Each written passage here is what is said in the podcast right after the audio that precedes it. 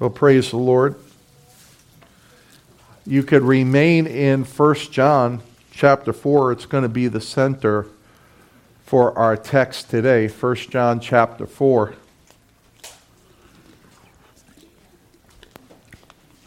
And today we're going to embark upon a subject that is at the center of the gospel,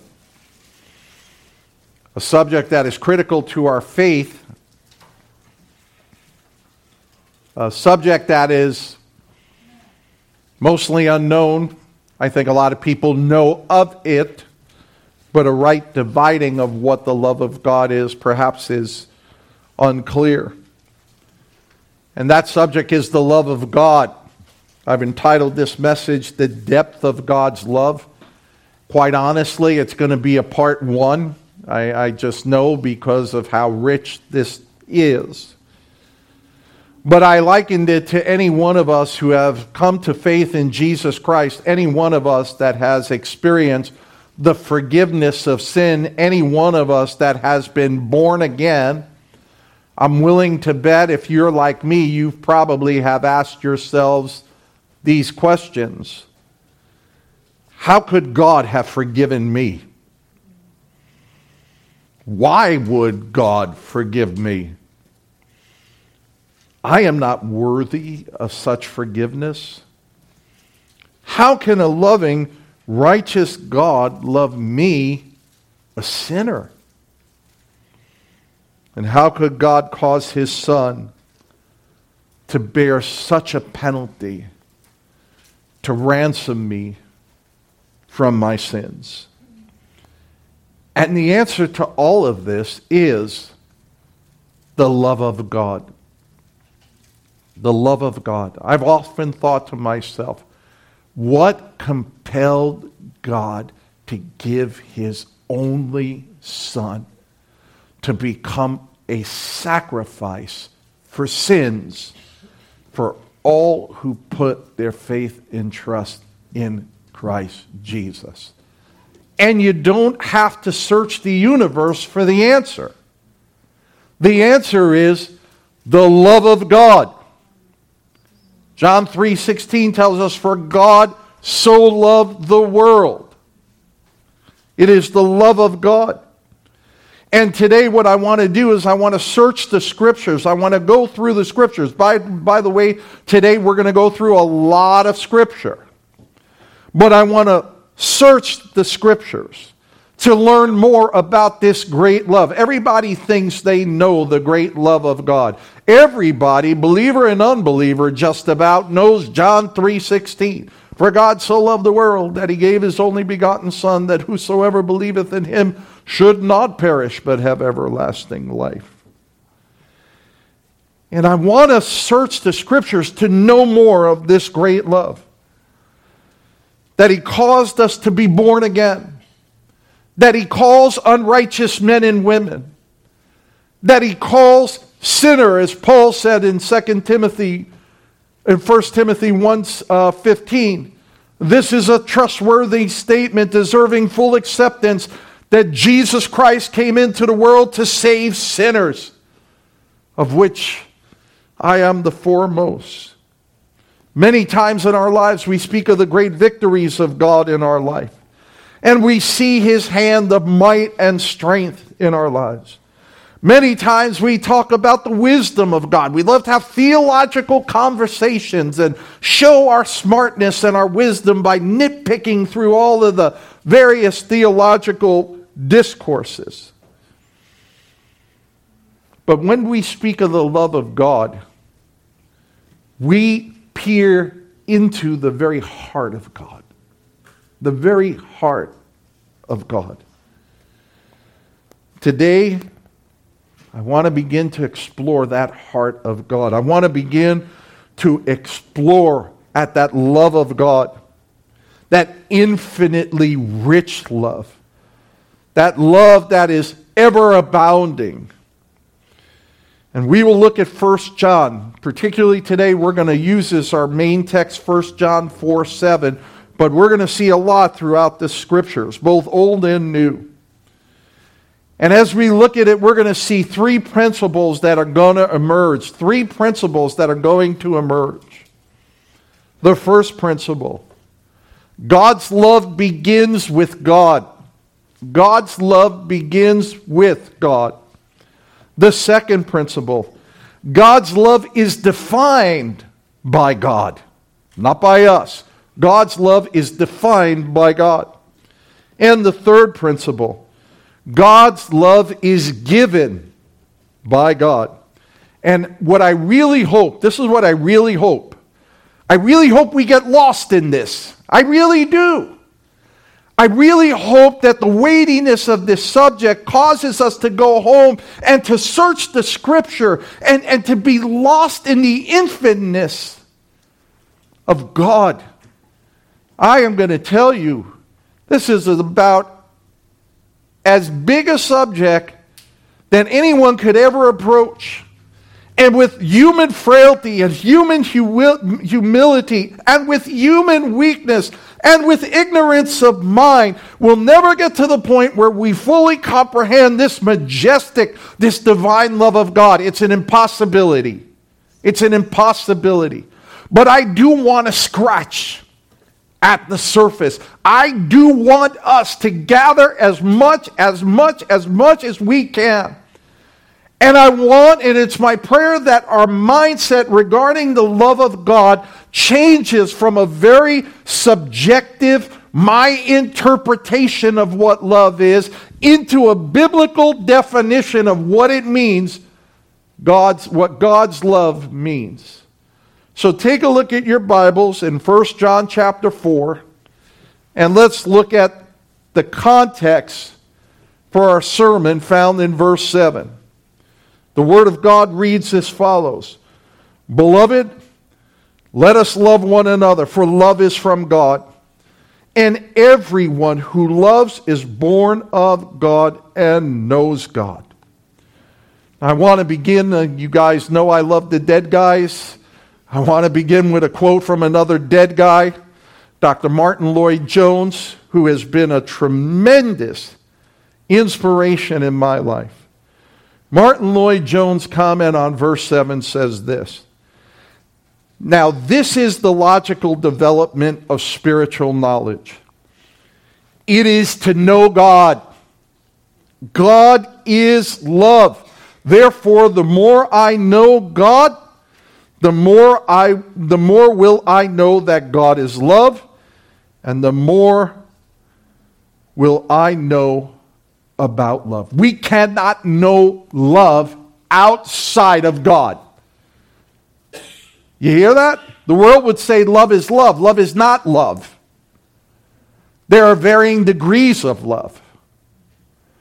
Right? And we know that. We need to recognize that in a human context, there are varying degrees of love. God calls me to love my neighbor as myself. So I love my neighbor.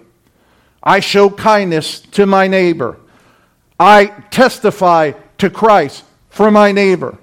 My con- conduct is right and upstanding for my neighbor. But God calls me to love my wife. And the way I love my wife, and it became down to between my neighbor and my wife, my wife's going to win every time. I love my neighbor, but it's a very different love that I have for my wife. I love my wife, but I have a very different love for my children. Very t- different love for my children. Right? And so we see there's varying degrees. In human love, it is primarily based on emotion. And that love could wane at times, can it not? You know, you, you know, oh, I, I love this girl so much. Oh, we broke up, you know, six months ago. Well, why, I thought you loved her. Well, we broke up. It wasn't the same, blah, blah, blah. The emotions can rise and fall. So, as we look at the love of God, the first thing I want to put out there is take it out of your subjective context. Don't ever think you love exactly like God loves, because you don't. Okay, can we settle that one? You don't. Here in verse 7, we see the first of three principles that are emerging here. And the first principle we see here in verse 7 is God's love begins with God. It begins with God. It emerges with God. There would be no love if there wasn't a God who first loved. John goes on and he says here, Beloved, let us love one another, for love is from God. Love comes from God. It begins with God. Now, I want to address something as well. John is going to talk about God is love. Okay? God is love. But that is not the sole attribute of God. You follow me? God is love, but God is not only love. God is justice. Meaning that God has a very definite penalty for sin and error. And that penalty is the wrath of God. As Paul says in, in 1, uh, 1 Corinthians, for the wrath of God is revealed from heaven against all ungodliness and all righteousness of men who suppress the truth in unrighteousness. The wrath of God. God is love, but the wrath of God is poured out. God is righteous. We know God is holy. We know that the love of God exists in a God that the Bible can describe as being angry. We know that God is a jealous God, and He's zealous for those in whom He loves. The love of God exists within all the attributes of God. It does not negate one or the other. So, therefore, God is love does not negate his wrath. God is love does not negate his justice.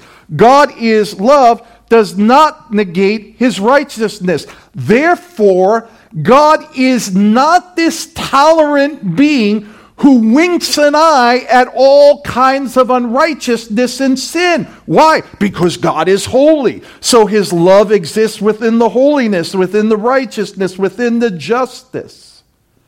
The world is trying to paint a picture that God is this all tolerant being Everything goes. He's like that, you know, old grandpa sitting in a chair, and underneath his feet, all the kids are running around and they're throwing things, and the room is a mess. And God is going, "That's all right, you know. They're just they're just kids. Let them be." That it don't work that way. It does not work that way. God is indeed love. He is indeed love and his love works in balance with all of his other attributes. So John begins by saying the love of God begins with God. Look at Deuteronomy 36. Let's look at this love of God going back. Deuteronomy 36. You'll see a good example of this. This is Moses talking to the children of Israel. And by the way, you're going to be flipping through, so keep those pages going. The Lord loves Christians who carry a real Bible.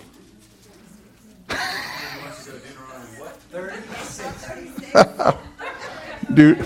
30, 30 verse 6? Did I say that? You said 36. No, 30 verse 6. My apologies. Turn to the book of Hezekiah, chapter 14, right? Deuteronomy chapter 30, verse 6.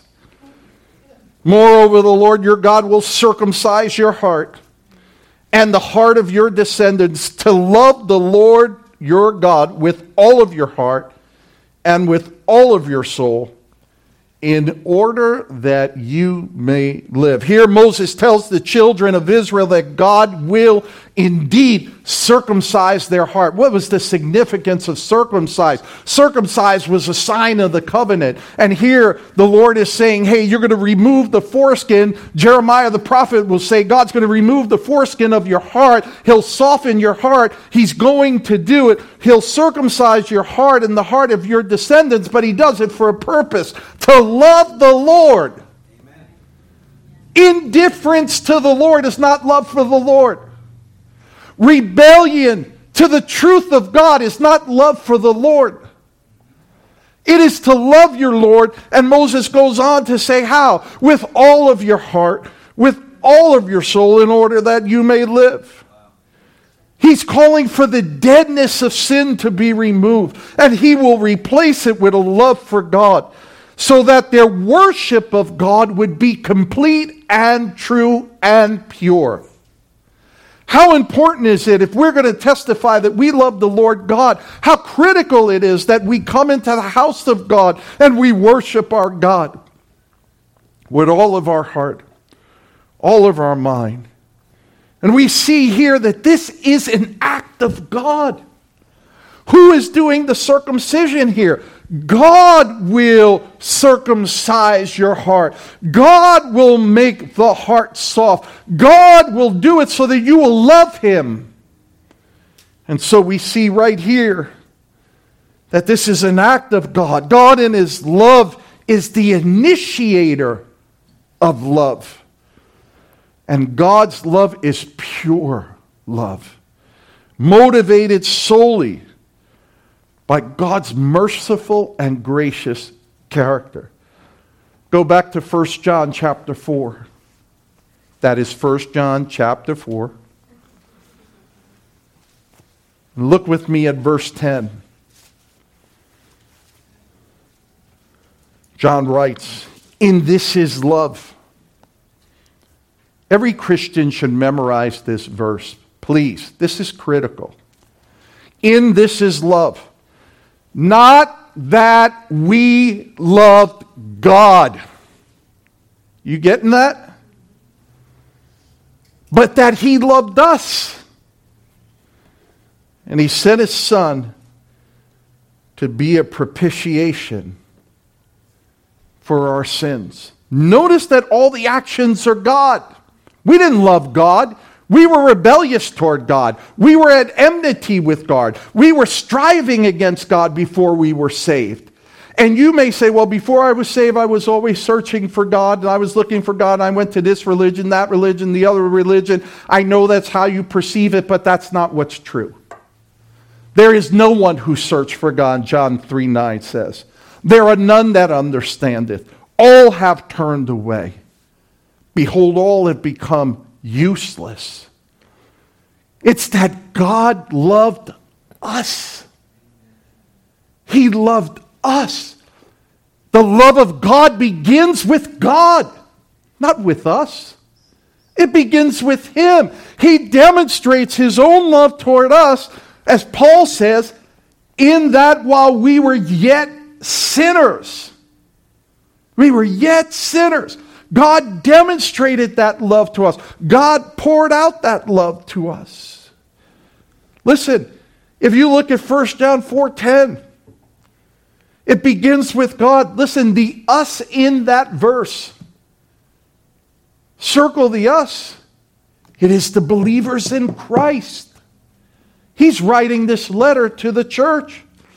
He says, God loved the believers to such an extent that he sent his own son, Jesus Christ, to save the believer. Now, you'll say, How did he know? I didn't get saved in the first century. I got saved in the 21st century, or I got saved in the 20th century. How did he know? Because God had determined in his love that the names of the saints and the elect would be written in the Lamb's book of life before the foundations of the world. Now you say, wait a second. Then why'd he choose me? Why did God choose me? And the love of God goes back to the heart of God, which is love. In love, He chose.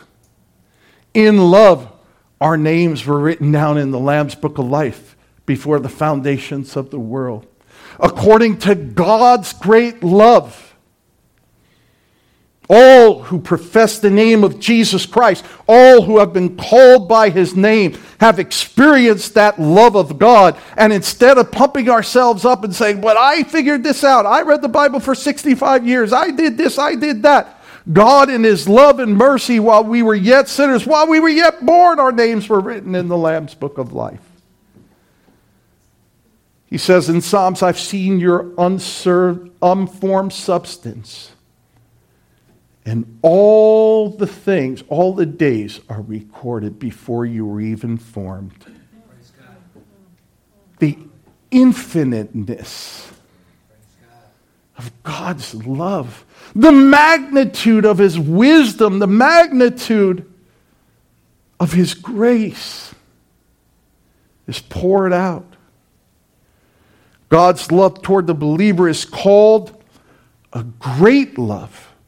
John 3:16 says for God so loved the world and God did love the world in a general sense but for the believer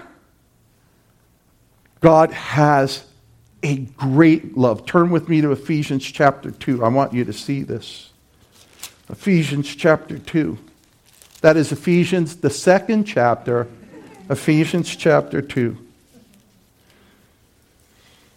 beginning with verse 1. Here's Paul's talking about the great doctrine of justification by faith and the grace of God. Beginning with verse 1 of chapter 2 of the epistle of Ephesians says this, and you were dead in your trespasses and sins in which you formerly walked according to the course of the world, according to the prince of the power of the air, and the spirit that is now working in the sons of disobedience. Look at what Paul says. Hey, you used to walk that way. You used to walk according to the prince of the power of the air. Who's the prince of the power of the air? The devil. Used to be a follower of his. You were, as he says in Romans 6, you were a slave to sin. A slave can only do what the master tells them to do, has no free will of their own. The, the master says, Hey, I want you up Sunday morning at 4 o'clock. You're going to work the fields till midnight. That slave got to get up and work the fields till midnight. There is no choice, there is no option. Look what he says here. You used to walk that way, used to walk with the sons of disobedient. You used to be obedient. Who's he writing to? He's writing to the church of Ephesus at this time. Verse 3 Among them we too formerly lived in the lust of our flesh, indulging the desires of our flesh and of our mind, and were by nature children of wrath, even as the rest. Hey, believer, before you were saved, you know what you were? You were a child of wrath. The wrath of God sat upon you, the wrath of God was on you. But look at verse 4. Praise God. But God, oh, there we go. You know how many times I say that, right? Look for the but God in the scriptures. But God. Now we know something's changing according to the text. But God, being rich in mercy, notice these words now, because of his great love. His great love for the believer. His great love for the elect of God because of his great love from which he loved us. The love of God begins with God. Are you following this? The love of God begins with God because of his great love from which he loved us. Even when we were dead in our uh, transgressions, made us alive together with Christ, for by grace you have been saved, and raised us up with him, and seated us with him in the heavenly places in Christ Jesus. Why did he do this? He did this because of his great love, and he did this in verse 7 in order in the ages to come he might show the surpassing riches of his grace and kindness toward us in Christ Jesus. This is this us here is the church. This us here is everybody who has put their faith and trust in Jesus Christ, who has trusted Christ for the finished work that Christ did on the cross. That's the us. And what does he have for his believers? He has a great love, a great love for the believers. Listen, God's love cannot be compared to human love. Human love is motivated by many things, but primarily it is motivated out of our emotions, our wants, our likes, and our desires. That's what motivates human love. Human love, when we speak about things like, I'm falling in love with this person, or I am in love with this person. And it speaks of the human love. And when that human love is hurt, as we, we find when the love that we send is not reciprocated, it hurts us. But that's not God. Psalm 73 25, whom, am I, whom have I in heaven but you? On earth, there's nothing I desire my heart and my strength, many times they fail. But God is the strength of my heart and my portion. Many times my heart and my strength they fail. Many times I fail in my weakness. Many times I sin. Many times I got to come to the throne of God with repentance and faith. Many times I got to bow at the feet of Jesus and say, "Lord, I've done it again. I've sinned again. Have mercy upon me, Father." But what does God do? If we confess our sins, He's faithful and just to forgive us our sins and to cleanse us from all unrighteousness. Go back to 1 John chapter 4. Here's the second characteristic God's love is defined by God. We see the first place where God's love begins with God. Now, God's love is defined by God. Again, verse 7 Beloved, let us love one another, for love is from God, and everyone who loves is born of God and knows God. God has defined it.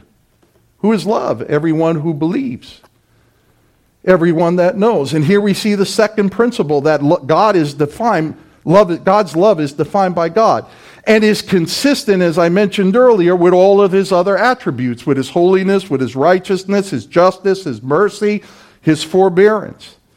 This is why God can have mercy on the sinner and yet still condemn sin. He can have mercy on the sinner, but yet he still condemns sin because God is both loving and just. His justice has been satisfied through the sufferings of Christ for all who have put their faith and trust in Jesus Christ. He is, as Paul said, both the just and the justifier of those who have faith. God's love is not tolerance for all things evil. It is not. And that's where the world gets it terribly, terribly, terribly, terribly wrong. God's love is consistent with his character and consistent with his word and consistent with his revelation. I can't tell you how many times I've shared the gospel with unbelievers, and somebody says, Well, you know, and you, you, take them through the law and you say, Well, if God were to judge you according to his moral law contained in the Ten Commandments, would you go to heaven or hell? They go, Heaven. I go, But you broke every single one of the laws of God. You admitted it. Yeah, but God is love. God is love. We may get a chuckle out of that, but you and I thought like that one time. And I'll say something for those of you who've been raised in the church, for those of you who had a culture of going to church, perhaps you had Christian parents or Christian grandparents that took you to church and you heard the biblical stories from the time you were a child until the time you were adult. I guarantee you, I guarantee you that, like me, you took liberties with the grace of God. And you abused the love of God. Oh, my sins are forgiven. Hey, I accepted Jesus Christ. I was baptized. I did this. I did that. You abused the love of God. You had an image of a God who was totally tolerant except for other people who didn't accept Jesus Christ as Lord and Savior. So you said they were all heathens. I remember being a young man and I could walk into a room and I could go, they're not saved, they're not saved, they're not saved, they're not saved, I'm saved. And then go out, have a filthy mouth, do everything that my friends did, just like everybody else. But I was saved because Jesus loves me. We take the fundamental truth of God and we tear it down to the earth. And we think that God acts like we do. And God feels like we do, even though the Bible reveals him as a person. He's revealed as a person to us because we're ignorant and we cannot grasp the full mind of God. But what do we do with that love? We take that love, we cast it down. We invent false doctrines. And we call him, he's a backslider. What happened to Joe Blow? Oh, Joe Blow used to walk. He was baptized. He was a faithful servant of God. And what is he doing now? Well, he doesn't go to church anymore. He's backslidden. No, he's lost. That's a simple truth. Are there prodigals? Yes. You know the difference between a prodigal and someone who's backslidden? The person who, quote, is backslidden won't return.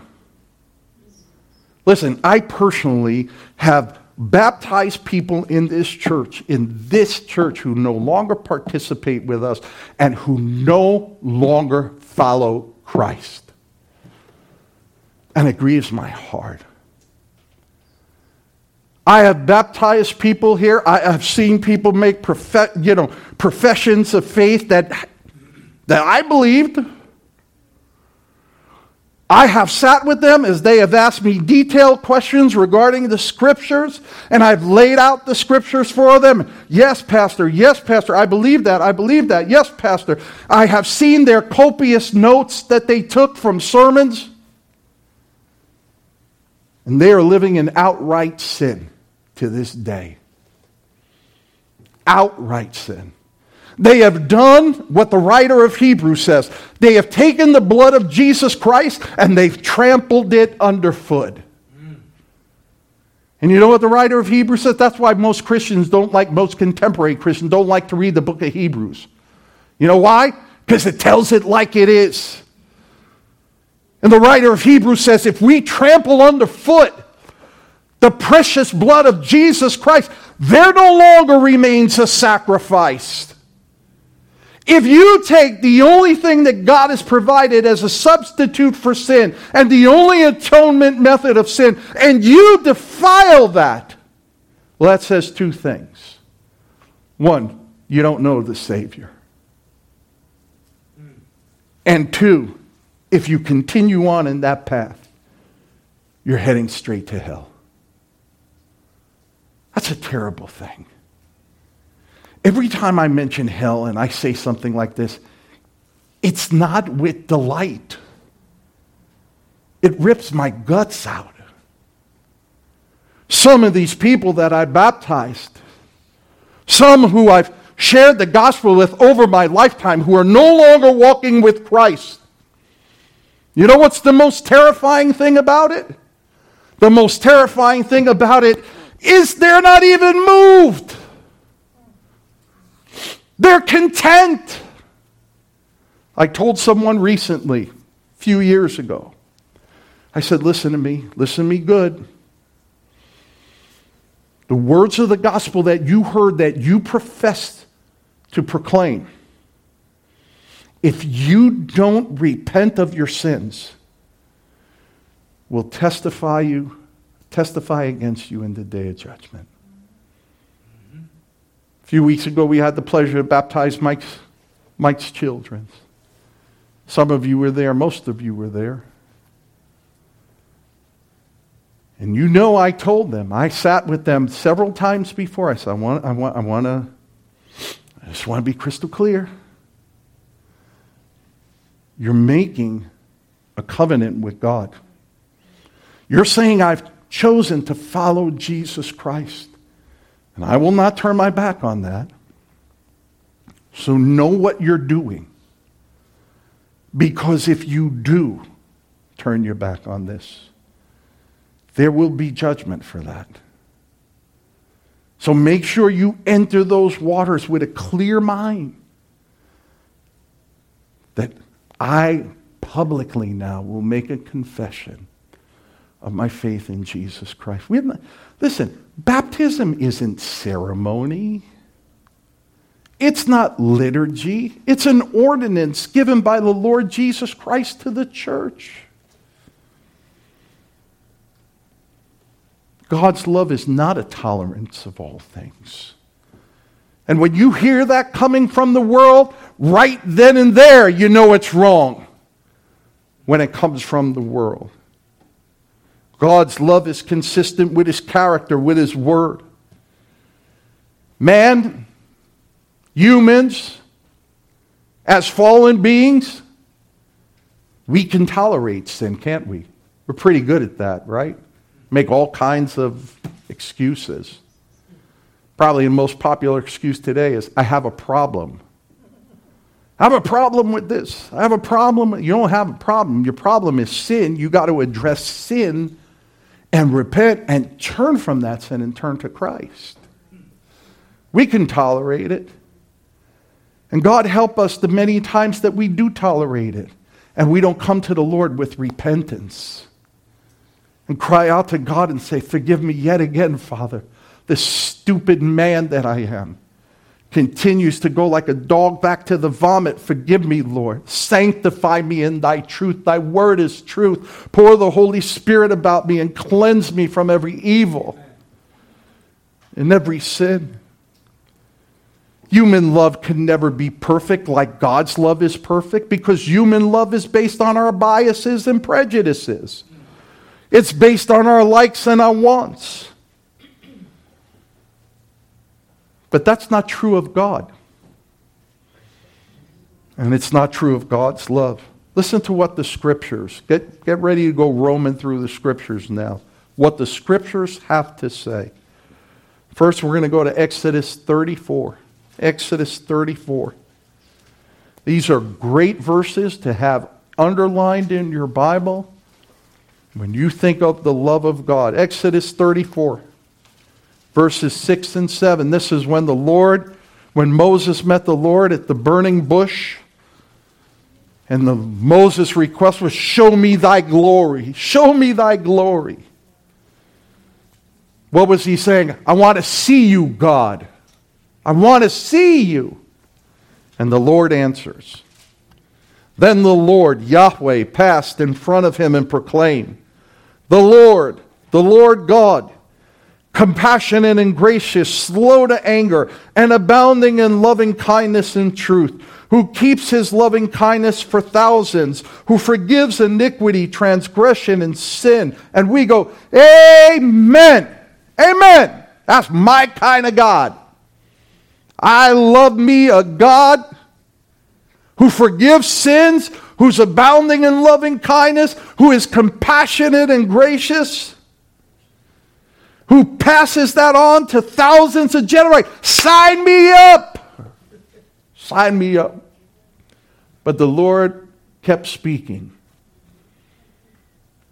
Yet he will by no means leave the guilty unpunished.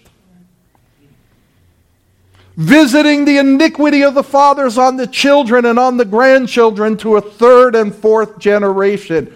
God, holy, just, righteous, compassionate, full of love, abounding in graciousness. Yes, it's all true. But if you continue and you perpetuate in sin, you are not getting a pass from the Lord God Almighty. Why? Because his love is in balance with his justice and his righteousness. Go over to Deuteronomy chapter 7, verse 9. Deuteronomy chapter 7, verse 9.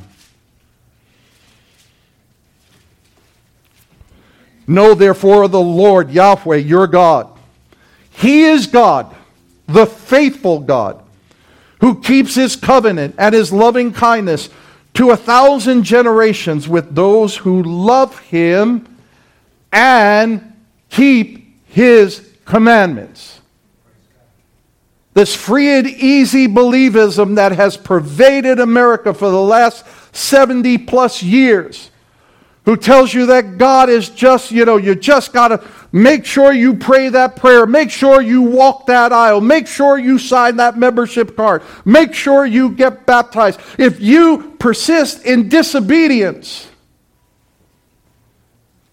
you will reap the justice of God.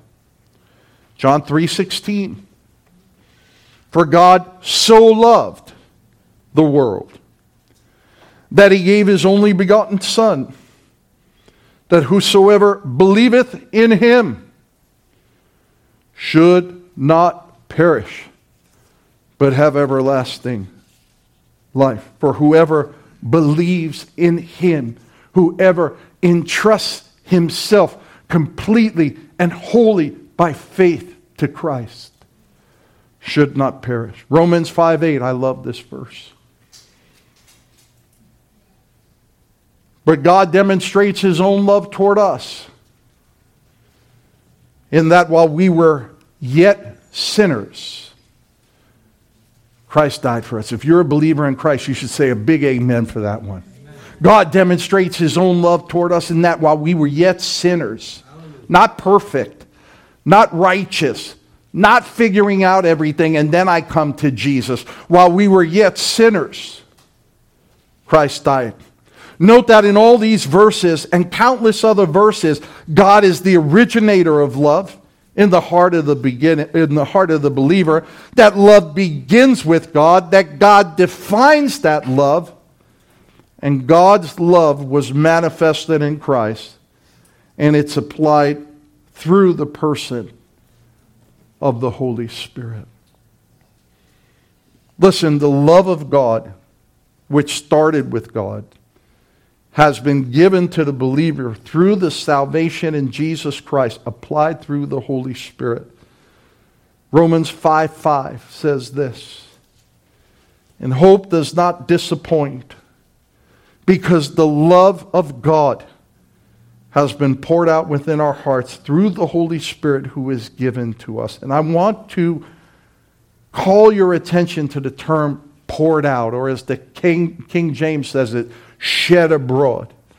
A good, good definition of this word is that the love have, of God has been dumped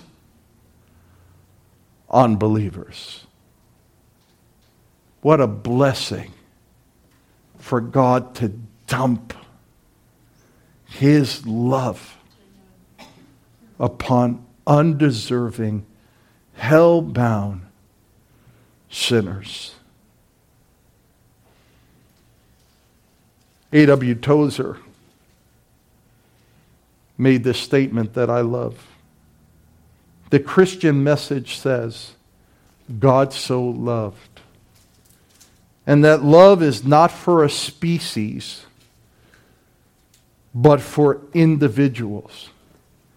God loves people. God loves people. We have just taken a snapshot, just scratched the surface of the love of God. And if you're like me, perhaps you're amazed. Perhaps you say, I've heard these things before, but I never apprehended them. What does it mean to be a follower of Jesus Christ? What does it mean to be a Christian? Is, is being a Christian mean that you're not Jewish, you're not Muslim, you're not Hindu? Does being Christian mean that your mother and father were Christians? Does being a Christian mean that you went to church when you were young? Does being a Christian mean that maybe you had an emotional experience many years ago and you know there's no difference in your life today? That's not what it means to be a Christian. You know, the term Christian originally, when it came out, meant little Christ, and it was a derogatory term. They were saying this little band of Jewish sect, this little Jewish cult, well, they're little Christ. That's what Christian meant, little Christ. And it was used in a very derogatory way, it was an insult. What was once an insult is the highest calling any human being can pursue. When we talk about, do you love God? What we're not saying is, do you have an affinity for God? Do you have a, a moral preference of God over perhaps Satan, over perhaps the world? We're not asking you if your ethic is a moral ethic. We're not asking you, do you follow Jesus as a good moral example and do you use his precepts and his guidance to live by? That's not what we're asking you.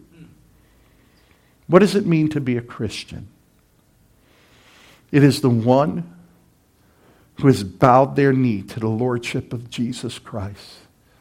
It is the one who confesses Christ as Savior, Lord, and God. I think of Thomas at the resurrection, and all the other uh, disciples said, Hey, we've seen the Lord, we've seen the Lord. And Thomas came in, probably hurt by all the things he said, probably in fear and said, Listen, you guys could tell me anything you want. Unless I take my hand and I put them in those nail holes and I take my hand and stick it in his side, you could tell me anything you want. I'm not going to believe it. And then they're gathered again. And the Lord comes through the walls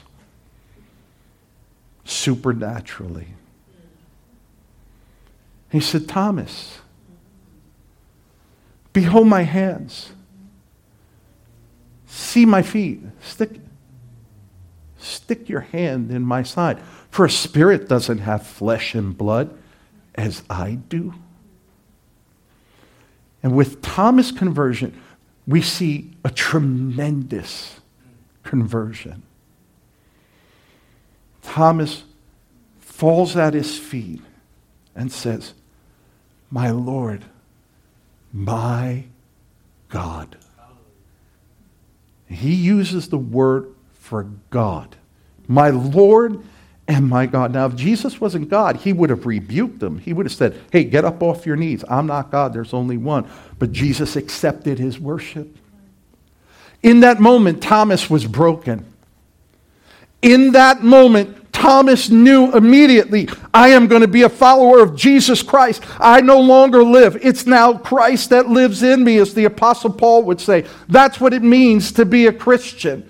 That we have been crucified with Christ. Therefore, no longer we live, but Christ liveth in me. And the life that I live, I live by faith in the Son of God who gave himself and died for me. To be a Christian is not to be identified with a religion, it's not that little segment on the political polls that say evangelicals are voting for this guy and the other guy's not getting the evangelical vote. To be a Christian means you love God and you love God with a burning desire, that you hunger and thirst after the righteousness, and as Jesus Christ Himself said, if you do that, you're gonna be satisfied. What will I be satisfied with, Lord? You will be satisfied with me and you will love me and you will know me and you will enjoy me for eternity and eternity. That's what it means to be a Christian.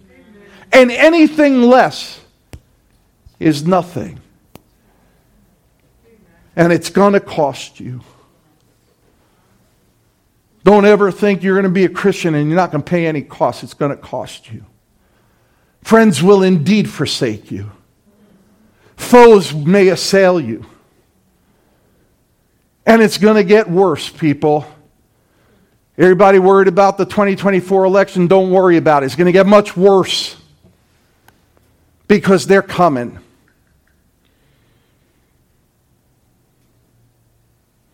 Blessed is the man who perseveres under trial, for when he has been approved by God, he shall receive the crown of life. Do you love Christ enough to persevere for him?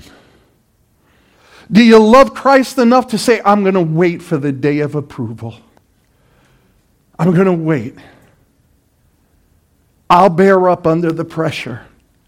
I'll bear up under the load because it's Jesus in me. Yet not I, but Christ that liveth in me will give me the strength, will give me the victory, and will take me safely home. Bow your heads in a word of prayer.